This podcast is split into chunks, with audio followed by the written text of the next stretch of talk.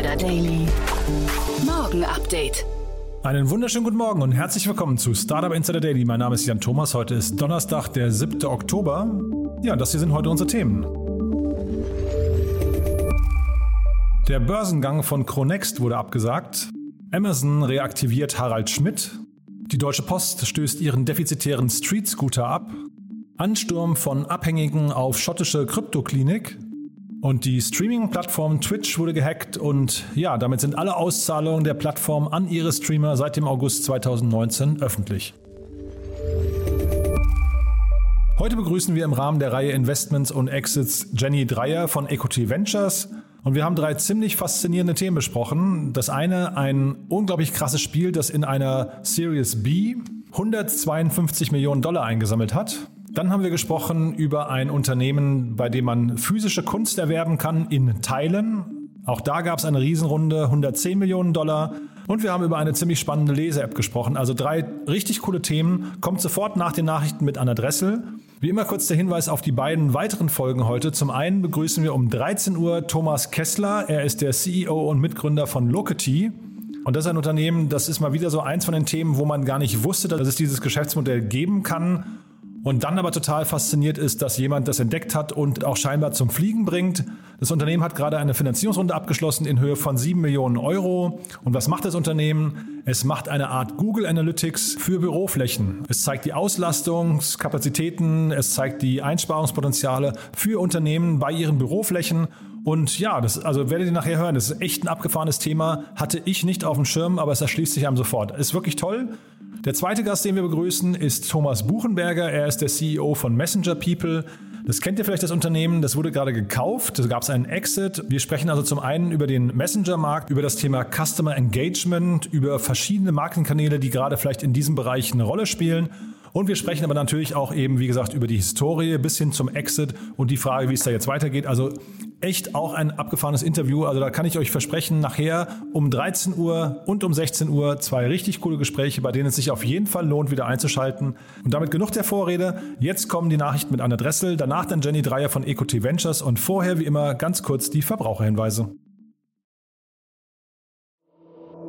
Startup Insider Daily. Nachrichten. Cancel at any time. Cronext Börsengang abgesagt. Der Luxusuhrenhändler Cronext hat seinen für Freitag geplanten IPO an der Schweizer Börse SIX auf unbestimmte Zeit verschoben.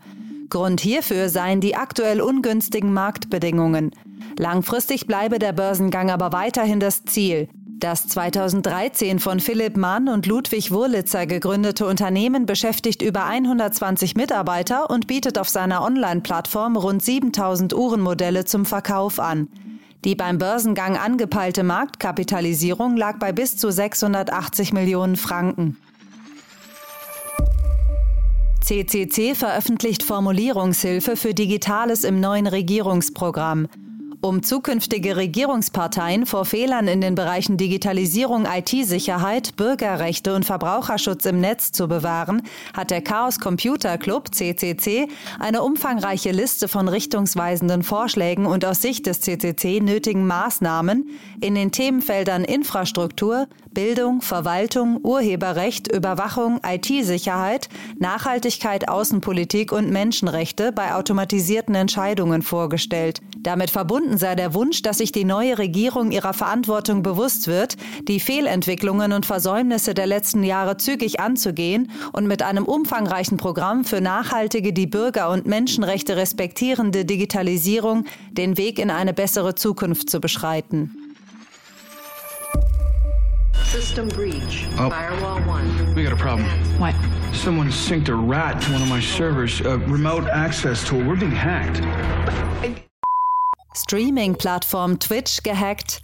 Eine anonyme Hackergruppe hat sich die Streaming-Plattform Twitch vorgenommen und nach eigenen Angaben vollständig gehackt. Im Zuge dessen wurden 135 Gigabyte interner Daten der Plattform veröffentlicht.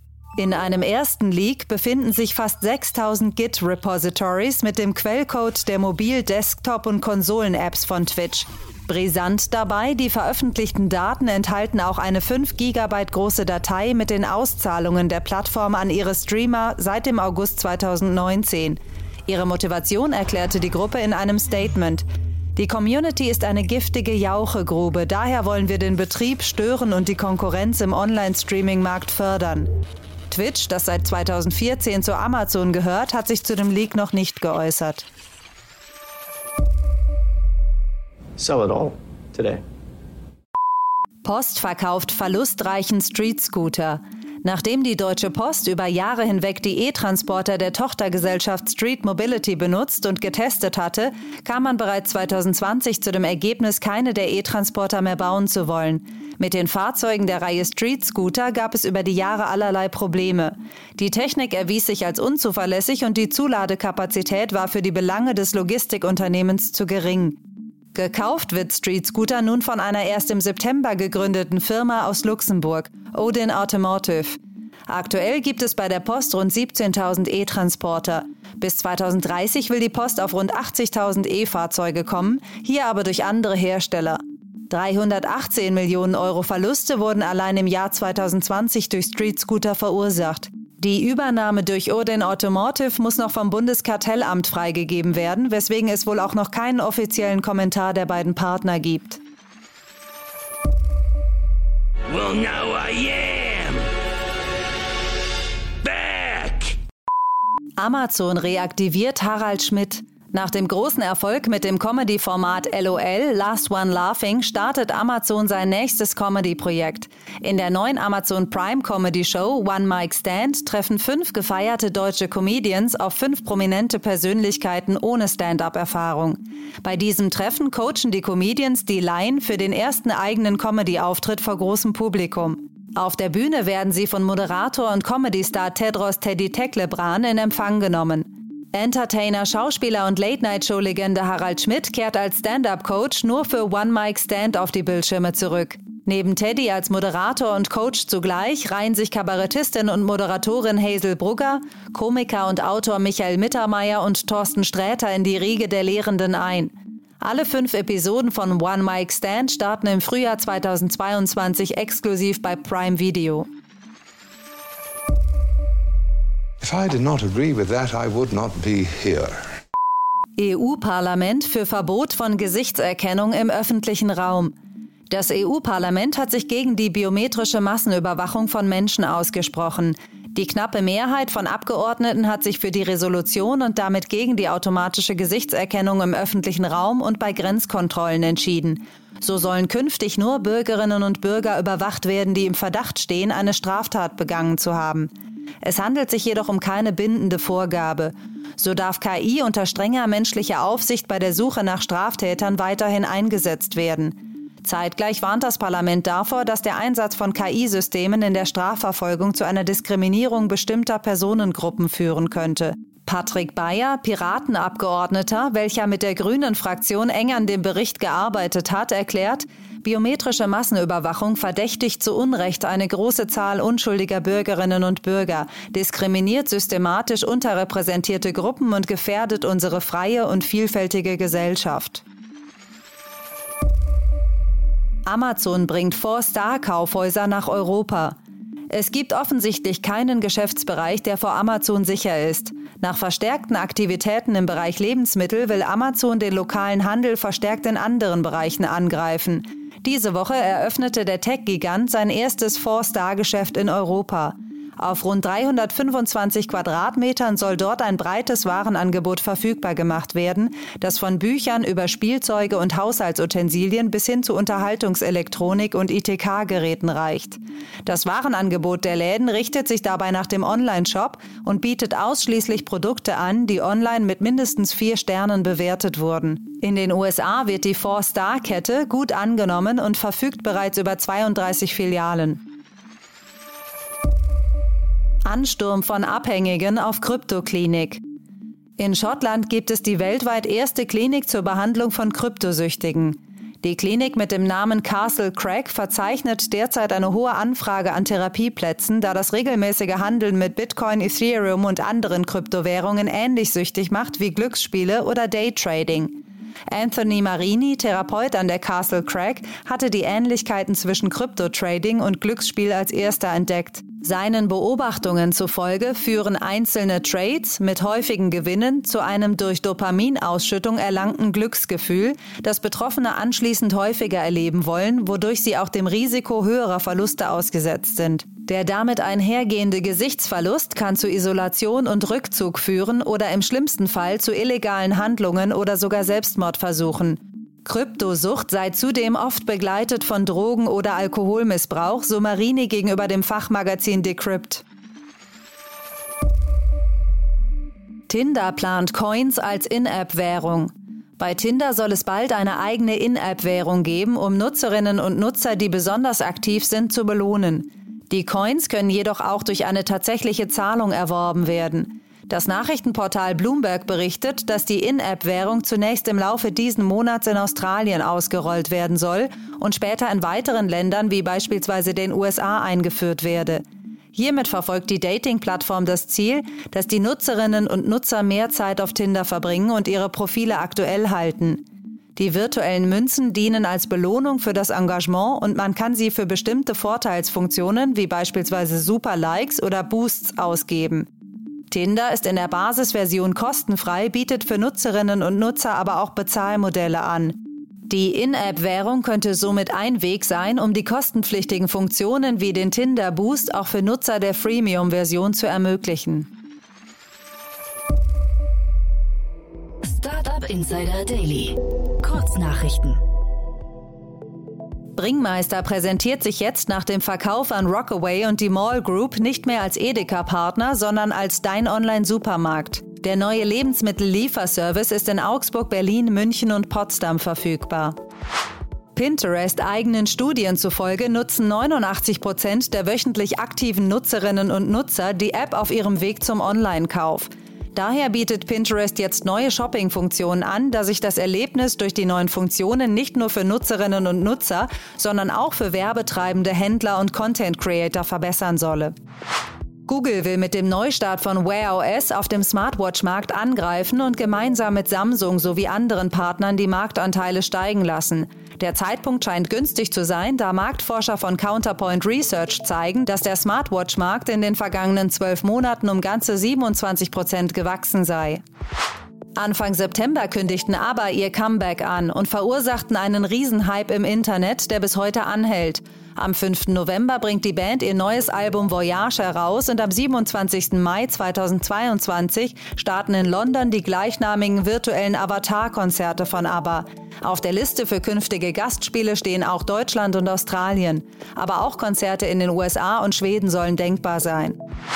Und das waren die Startup Insider Daily Nachrichten von Donnerstag, dem 7. Oktober. Jetzt geht es weiter im Programm mit Investments und Exits.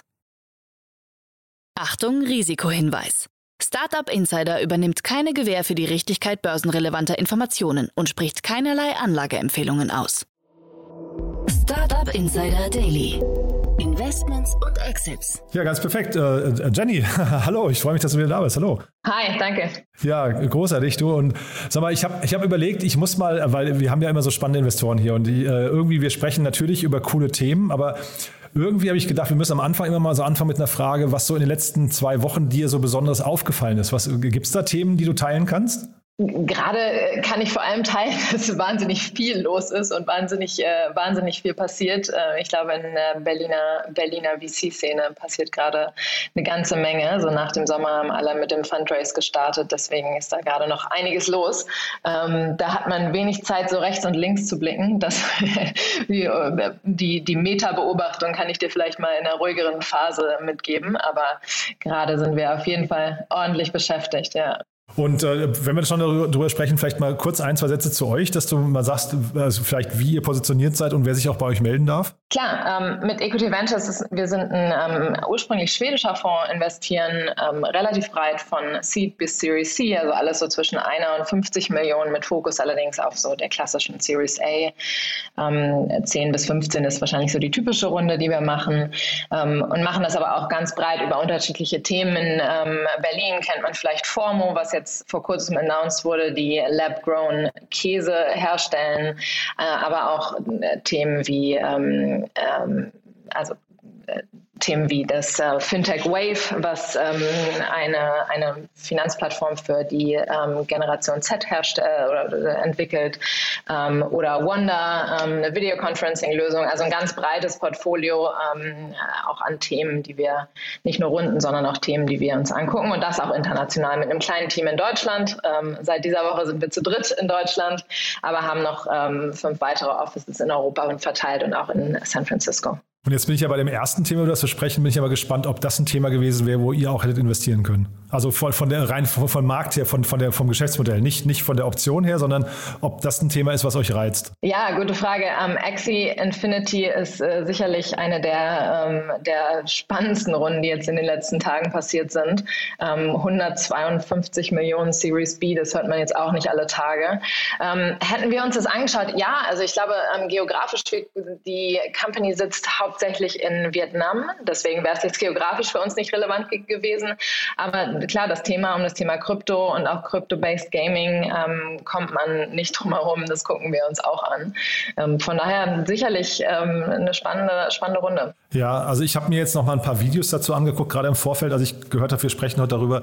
Und ich habe echt gemerkt, da bin ich echt so ein bisschen abgehängt. Also da, da, da merke ich, da, da, da entsteht eine Welt. Also wir hatten ja hier, hier schon mehrfach So Rare, das ist ja so ein bisschen die gleiche Ecke, aber jetzt haben wir hier ja wirklich so ein reines Play-to-Earn-Game, wo also man muss sagen, das ist grafisch auf dem, weiß nicht, auf dem, auf dem Amiga-Niveau, habe ich so das Gefühl. Also, ja, ne? Und da sitzen halt irgendwie Menschen den ganzen Tag davor und, und, und zocken das, um sich da irgendwie eine goldene Nase zu verdienen. Was ja wahrscheinlich irgendwie jetzt vor der Globalisierung betrachtet auch sogar funktioniert. Wenn ärmere Länder, die verdienen damit wahrscheinlich wirklich viel Geld, ne? Ja, absolut. Ähm, ja, mir geht's genauso. Ich fühle mich, ich bin zwar 30, äh, also auch noch, äh, ich fühle mich noch gar nicht so unglaublich alt, aber wenn ich mir das angucke, fühle ich mich dann schon alt. Ähm, sind dann, ja, wer es nicht kennt, das sind so süße, runde Figuren. Ähm, und genau, man kann mit dem Spiel äh, relativ viel Geld wohl verdienen. Also in den Ländern, gerade in Asien wird es wohl am meisten, ähm, also aus Asien kommen die meisten Nutzer, ähm, da verdienen Menschen wohl richtig, richtig Geld damit. Also was heißt Geld? Es sind natürlich, ist natürlich kein Geld, sondern es sind äh, diese Axie-Tokens. Ähm, aber ja, man bekommt eben äh, diese Axie-Tokens als Belohnung für Siege, für Entwicklungen in dem Spiel. Und ähm, ja, scheint, scheint auf jeden Fall eine gewisse Anziehungskraft zu haben hat, glaube ich, so ein paar äh, Elemente so von Pokémon oder von Tamagotchi. Ne? Ich glaube, also man, man, man züchtet diese Tierchen dann auch. Aber wie gesagt, es ist halt wirklich, also wenn man Computerspiele mag, dann, also wahrscheinlich gibt es so eine Faszination die hat vielleicht auch so einen Suchtcharakter, dass man halt eben merkt, okay, es geht um was so ein bisschen vielleicht wie beim Online-Poker oder so. Ja, äh, absolut. Das klingt, sehr nach Suchtcharakter. Ich glaube, eine Million Daily Active Users haben sie gestern ähm, bekannt gegeben. Das ist äh, ja echt, echt der Wahnsinn. Und ähm, äh, in Q1 hatten sie noch eine Million Revenue und jetzt haben sie gestern gerade ihre Q3-Zahlen von 781 Millionen äh, Revenue, also US-Dollar wahrscheinlich, ähm, bekannt gegeben. Es ist natürlich absurd. Auch da, ähm, ich glaube, das ist wahrscheinlich viel in Tokens und deswegen ist die Frage oder in, äh, in, in, in ihrer eigenen Währung Währung und da ist die Frage ähm, auch, wie, wie liquide ist das jetzt alles, ähm, was sie da ähm, an, an Cash haben, aber ähm, so oder so wahnsinnig beeindruckend. Und das ist dann Außenumsatz für mein Verständnis oder ist das innen? Also ist, weil, weil ich ähm, tatsächlich das jetzt nicht ganz, nicht genau. weißt du auch nicht, ne? Weil äh, die Frage ist ja hinterher noch, wie verdienen die ihr Geld? Ne? Also die haben diesen Token und der Token hat dann irgendwie, der hat jetzt in den letzten Wochen auch unglaublich angezogen. Ähm, aber ob, ob das hinterher das einzige Geschäftsmodell ist oder ob die noch eine Provision oder Commission oder sowas nehmen, weißt du aber auch nicht, ne? Das ist tatsächlich das erste NFT-Spiel, was ein Handelsvolumen von über einer Milliarde US-Dollar erreicht hat. Also ein absoluter Hammer. Aber nee, genau, die Details ähm, kenne ich nicht und weiß ich jetzt auch nicht, ob sie überhaupt schon, ob die überhaupt schon so, so wahnsinnig ausgearbeitet sind. Ist ja immer noch eine sehr, sehr frühe Company. Ähm, wenn man sich die Runde anguckt, mag man es kaum glauben. Aber da, wie gesagt, die Empfehlung an jeden Hörer oder jede Hörerin, sich da mal ein, zwei Videos zu anzugucken. Man fällt so ein bisschen vom Glauben ab, finde ich. Ja, ähm, ja. Aber das kann sich ja, auch noch oder, entwickeln. Oder die, ja. die, die ähm, einfach, mal, einfach mal ausprobieren. Ich glaube, man muss drei dieser Axes kaufen, also drei dieser Tokens. Ähm, und dann kann man kann es mal ausprobieren. Ja, ich, also als ich mit Enrico Mellis damals über Sorare gesprochen habe, da waren wir nicht ganz sicher, ob Sorare, ob das ein, ein, ein tatsächlich ein, ein, Spiel ist oder eher Glücksspiel. Und deswegen ja. müssen wir hier wahrscheinlich ein bisschen aufpassen, Leute zum Glücksspiel zu verführen. Also dass okay, wir machen das komplett, was, ja, was, immer wir hier sagen, ohne Gewehr und äh, auf eure eigene Haftung. Aber äh, möglicherweise ist es cool. Ja? Also wir, wir haben es beide noch nicht gespielt, ne? Nee. Nee, genau. Du, dann lass uns mal, du hast ja drei Themen mitgebracht. Das nächste ist äh, interessanterweise kein äh, Krypto-NFT-Thema, ne? Nee, ähm, wir wollten über die Plattform Masterworks sprechen. Ähm, das ist eine Plattform, auf der man fraktionalisierte Anteile von Kunstwerken kaufen kann. Finde ich persönlich super spannend, weil Kunst ja so eine ähm, Asset-Klasse ist, die jetzt in den letzten Jahren ähm, sehr stark gestiegen ist, ähm, die sehr attraktiv ist, ist ein Riesenmarkt, aber es ist jetzt nicht unbedingt zugänglich für, für jeden, ähm, einfach weil, weil die Werte so hoch sind. Und Masterworks hat eine coole Möglichkeit hier gefunden, den Zugang zu dieser Asset-Klasse zu demokratisieren. Und ähm, deswegen fand ich es sehr spannend. Ja, und wenn wir sagen, äh, es geht um Teile von Kunst, das heißt jetzt nicht quasi Banksy und der Schredder und äh, man, man, man, kriegt jetzt irgendwie so ein kleines Puzzlestückchen, sondern es geht darum, man, die, die, das Kunstwerk ist irgendwo zentral gelagert, wenn ich es richtig verstanden habe. Ne? Und dann kauft man sich halt einen Anteil und wenn das dann am Wert, an Wert steigt, dann äh, partizipiert man eben an der Wertsteigerung auch. Ne? Genau, Masterworks bekommt eine Servicegebühr dafür, dass sie das ähm, einlagern, dass sie es handeln, dass sie es versichern äh, und so weiter. Und ähm, dann halten sie es einfach ein paar Jahre, so drei bis zehn Jahre, sagen sie auf der Website, und dann ähm, wird es verkauft. Und die bekommen dann natürlich einen Anteil an dem Gewinn, also an dem, an dem Profit. Und, ähm, und, und so funktioniert, so funktioniert das Modell. Und ich habe äh, gelesen, äh, ich glaube in dem Artikel, den wir beide gelesen haben, dass es halt relativ vorhersagbare Renditen gibt. Ich meine, das ist wahrscheinlich in dem, in dieser Asset-Klasse, also ist ja äh, Gemälde oder Kunst ist ja eine Asset-Klasse, ne? letztendlich wie Immobilien oder wie andere, andere Bereiche auch. Und hier ist es wahrscheinlich relativ vorhersagbar, ne? Ja, insbesondere bei diesen ganz großen Wertgegenständen, also Blue Chip Art, wie sie genannt wird, also die Banksys, die Basquiats, die ähm, Andy Warhols, ähm, die das ist eine Asset Class, die relativ ähm, ja, vorhersehbare Revenues oder, oder ähm, Wert, Wertsteigerungen ähm, generiert und die haben sie auf der Plattform. Was so ein bisschen schade ist, dass dann eben diese Kunstwerke nicht bei einem zu Hause hängen. Ne? Ähm, ich habe äh, gelesen, dass irgendwie im Schnitt 5.000 bis 30.000 Dollar investiert werden von den einzelnen Nutzern. Und das bedeutet ja dann, also wahrscheinlich eben, man hat einen Bruchteil von einem Gemälde, was eigentlich eine Million kostet oder vielleicht oder eine halbe Million oder sowas. Ne? Da, da hat man außer dem Zertifikat wahrscheinlich hinterher, dass man das eben teilbesitzt, hat man wahrscheinlich keinen Bezug zu dem Projekt ne, an der Stelle. Nee, das stimmt. Vielleicht kriegt man noch ein Poster dazu oder darf sich mal immer im Museum angucken. Aber nee, das ist nicht das Konzept. Und ich glaube, ähm, es ist tatsächlich fast wie ein Finanzprodukt zu sehen. Ähm, die Returns sind attraktiv. Man hat quasi wenig davon. Also klar, ist, äh, ich finde es natürlich schon, schon nett, so einen Teil von so einem Warhol zu ähm, besitzen. Und sicherlich kann man da auch coole Dinge ähm, trotzdem auch so drumherum stricken, damit es sich so ein bisschen mehr so anfühlt, als hätte man jetzt wirklich einen Teil dieses Gemälde, äh, dieses Gemäldes ähm, für sich. Aber klar, im Endeffekt ist es ein Finanzprodukt mit ähm, attraktiven Financial Returns, hoffentlich. Auch da keine Empfehlung hier aussprechen. Ähm, die, das, das Masterworks-Team macht auch in Deutschland relativ aggressives Telefonmarketing. Ich habe die irgendwann mal gesperrt, weil ich mehrere Anrufe von denen ähm, bekommen habe zu Unzeiten. Aber ähm, ich finde das Modell trotzdem extrem spannend. Ja, und ich hatte jetzt am Anfang gesagt, es ist kein NFT-Modell und das hat mich ein bisschen gewundert, weil ich hätte jetzt gedacht, man kann ja diese Anteile auch handeln, wenn ich es richtig verstanden habe. Und das schreit doch eigentlich nach so einem Blockchain-Thema in irgendeiner Form, oder? Das stimmt, würde ich auch sagen. In den USA haben sie hier eine andere Lösung gefunden. Ähm, die machen äh, so SEC-Filings, also fast ähnlich wie so ein, wie so ein Börsengang ähm, für die einzelnen Gemälde. Also man hält dann einen Anteil an, diesem, an dieser ja, Gesellschaft, die, die das Gemälde darstellt. Ähm, das und, und, so kann man das dann eben auch äh, frei handeln. Das ist die Lösung, die sie da regulatorisch gefunden haben. Ähm, sicherlich ist aber über, ähm, über ähm, ja, NFTs ähm, durchaus auch eine Option. Und Sie nehmen 20 Prozent des Gewinns und eine Verwaltungsgebühr von 1,5 Prozent pro Jahr. Das klingt irgendwie erstmal nach einem soliden Modell, ne? Ja, fast wie so ein VC-Fonds eigentlich. Ja, genau. Nee, das fand ich irgendwie, das klang alles grundsolide. Es hat mich ein bisschen erinnert, wir hatten hier schon öfters das Thema ähm, so, so Immobilienteilbesitz, ne? dass man irgendwie jetzt Ferienwohnungen in, ich weiß nicht, acht, acht Anteile aufteilt und dann jeder irgendwie, ich weiß nicht, 50.000 Euro äh, bezahlt, aber man halt eben nur ein Achtel dann besitzt. Das ist so ein bisschen ein ähnliches Modell, ne? Genau, ist ein ähnliches Konzept, ähm, nur dass man aus, von den Ferienwohnungen dann auch noch ein bisschen was hat. Von dem Warhol ja. jetzt tatsächlich wahrscheinlich relativ wenig. Aber das, ja. äh, das Konzept ist ähnlich. Ja. Ja, cool. Du, dann hast du noch ein drittes Thema mitgebracht und das ist eins, das gucke ich mir jetzt tatsächlich privat noch mal ein bisschen genauer an, weil es irgendwie so ein Need äh, erfüllt, glaube ich, zumindest vom Versprechen her, den ich immer wieder mal merke, äh, bemerke. Ich weiß nicht, wie dir das geht, aber ähm, ich finde es ziemlich cool. Genau, Meta ist eine neue Reading-App, ähm, die in den USA gestartet wurde, auch Teil des Y Combinators, war jetzt gerade noch mal eine 7 Millionen Euro Series A und 7 Millionen Dollar Series A von äh, Google Ventures geraced hat und einigen coolen Angels. Und eigentlich ist das Produkt was, was wir auch schon hundertmal gehört haben, äh, eine App, die es dir erleichtern soll zu lesen ähm, und hat aber dann einen neuen Take drauf und ich bin sehr gespannt. Für mich ist persönlich, ja, es gibt zwar ganz viele Lösungen, aber aber für mich ist das Problem meine, mein, ja, mein Lesekonsum über die verschiedenen Plattformen und Medien hinweg ähm, zu, zu ja, sortieren immer noch nicht gelöst.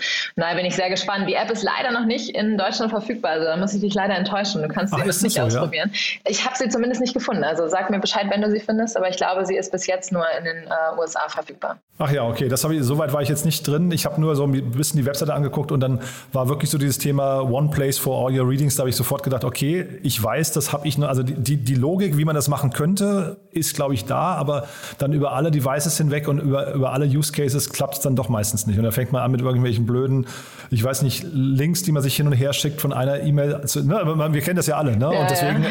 da dann irgendwann mal die finale Lösung zu haben, das, äh, das, da, da würde ich mich schon freuen. Ne? Ja, absolut. Hier, also die Idee ist ja auch einerseits ähm, Content, eigenen Content zu haben, Links, die man findet, ähm, aber auch über die unterschiedlichen Medien, also auch ein Video, ähm, oder ein Podcast. Also alle unterschiedlichen Medien irgendwie in, an einem Ort zu speichern, aber gleichzeitig auch ähm, trotzdem kuratierten Content noch von, ähm, von der Plattform selbst zu bekommen. Dann gibt es so einen Social-Aspekt, ähm, also du kannst broadcasten, was du gerade liest, an deine Kontakte. Ähm, also komm, es kommt viel zusammen. Einerseits so dieser Medium-Aspekt, ähm, wo man das ja auch machen kann, diesen, diesen, diesen, ja, das Social Sharing. andererseits aber auch so die klassischen Lese-Apps. Ich bin sehr gespannt, ob es tatsächlich jetzt mal einer knackt und das Problem wirklich löst. Also die, die, du hast ja gerade schon gesagt, die, die Business Angels, die dabei sind, klingen vielversprechend. Also wenn die Lust auf das Projekt hatten, dann, weiß nicht, ne, ich habe so den Patrick Collison, heißt er, glaube ich, von, von uh, Stripe gesehen oder auch den Mitgründer von, von Eventbrite. Das klingt irgendwie alles ganz, ganz souverän. Wenn Sie jetzt noch das Thema, das ist so der, die andere Baustelle, ich weiß nicht, wie du das löst, aber die andere Baustelle bei mir ist immer das Thema ähm, so Bookmarks. Ne? Da habe ich, äh, hab ich auch noch nicht die perfekte Lösung. Und wenn das jetzt noch Teil davon wird, dann, dann würde ich dafür auch, glaube ich, viel Geld ausgeben. Ja. Schick's mal rüber, dass jetzt auf die Roadmap packen, packen wäre ich auch dabei. Ja, du, also drei tolle Themen finde ich. Ähm, schade, dass es nicht in Deutschland verfügbar ist. Also da muss ich mal gucken, ob man da irgendwie mit so einem VPN-Trick oder so rankommt. Aber äh, so oder so, vielleicht lohnt sich auch einfach das Warten. Vorfreude ist ja eigentlich das Schönste, ne? Genau. Ja, cool. Haben wir was Wichtiges vergessen zu den drei Themen, Jenny? Ich glaube, wir haben gar nicht über die Masterworks-Runde gesprochen, ehrlich gesagt. 110 Millionen waren das. Ähm, Ach, stimmt. Ja, das haben wir ein bisschen vergessen. Aber 110 Millionen waren es, ähm, auch für eine Series A eine ganze Menge, mit einer Bewertung von über einer Milliarde. Von Left Lane, von Galaxy Interactive. Also auch eine sehr, sehr starke Runde. Bin gespannt, Und Unicorn was daraus geworden dadurch, ne? Genau, ja, gerade so, ganz knapp. Ja. Ja, nee, also super. Hast du, hast du, hast du äh, vor lauter Euphorie jetzt und es sind halt immer, wenn die Themen so cool sind, ne, dann vergisst man die Zahlen ein bisschen. Das ist leider, genau. leider das Problem. Nee, ganz großartig. Du hat, hat mir großen Spaß gemacht, Jenny. Ja, ähm, ich, hoffe, es, ich hoffe, es wird jetzt nicht zu anstrengend, wenn du sagst, ihr habt gerade so High Time bei eurem Deal Closing und, und so weiter. Ich hoffe, es ist jetzt gerade nicht zu, zu hektisch bei euch. Nö, nö, nö. nö. Das gehört ja. dazu. Cool. Alles gut. du, dann vielen Dank und dann freue ich mich aufs nächste Mal, ja? Danke dir. Bis dann. Startup Insider Daily, der tägliche Nachrichtenpodcast der deutschen Startup-Szene. So, damit sind wir durch für heute Vormittag. Das war Jenny Dreier von EcoT Ventures. Ich fand es super interessant, muss ich sagen. Das habt ihr, glaube ich, auch gerade gemerkt. Es war echt ein tolles Gespräch und drei tolle Themen. Kurz nochmal der Hinweis auf nachher. Um 13 Uhr bei uns Thomas Kessler, der CEO und Mitgründer von Locity. Ein Unternehmen, das sich den Büroräumen widmet und eine Art Google Analytics für Büros anbietet. Unglaublich spannend, weil ich glaube sehr inspirierend, mal wieder zu sehen, wo Geschäftsmodelle schlummern, die man eigentlich gar nicht so kennt oder nicht im Blick hat zumindest. Also sehr, sehr kreativ die Vorgehensweise von Locity. Und bei uns dann um 16 Uhr Franz Buchenberger, der CEO von Messenger People. Und da gab es, wie gesagt, gerade den großen Exit. Das Unternehmen wurde verkauft an ein schwedisches Unternehmen namens Sinch für 48 Millionen Euro. Und wie es dazu kam und was die Hintergründe davon sind, das wie gesagt nachher um 16 Uhr. Ich kann versprechen, es lohnt sich. Von daher würde ich mich freuen, wenn wir uns wieder hören. Und ich freue mich wie immer auch, wenn ihr uns weiterempfehlt auf LinkedIn, Instagram oder dem Social Network eurer Wahl. Und oder wenn ihr uns bewerten würdet auf Apple Podcast. Das hilft uns am allermeisten. Wir lesen jede Review und versuchen uns das auch zu Herzen zu nehmen. Und es hilft uns natürlich dabei, diesen Podcast sichtbarer zu machen. Von daher dafür vielen, vielen Dank. Und ja, ansonsten bis nachher hoffentlich. Ciao, ciao.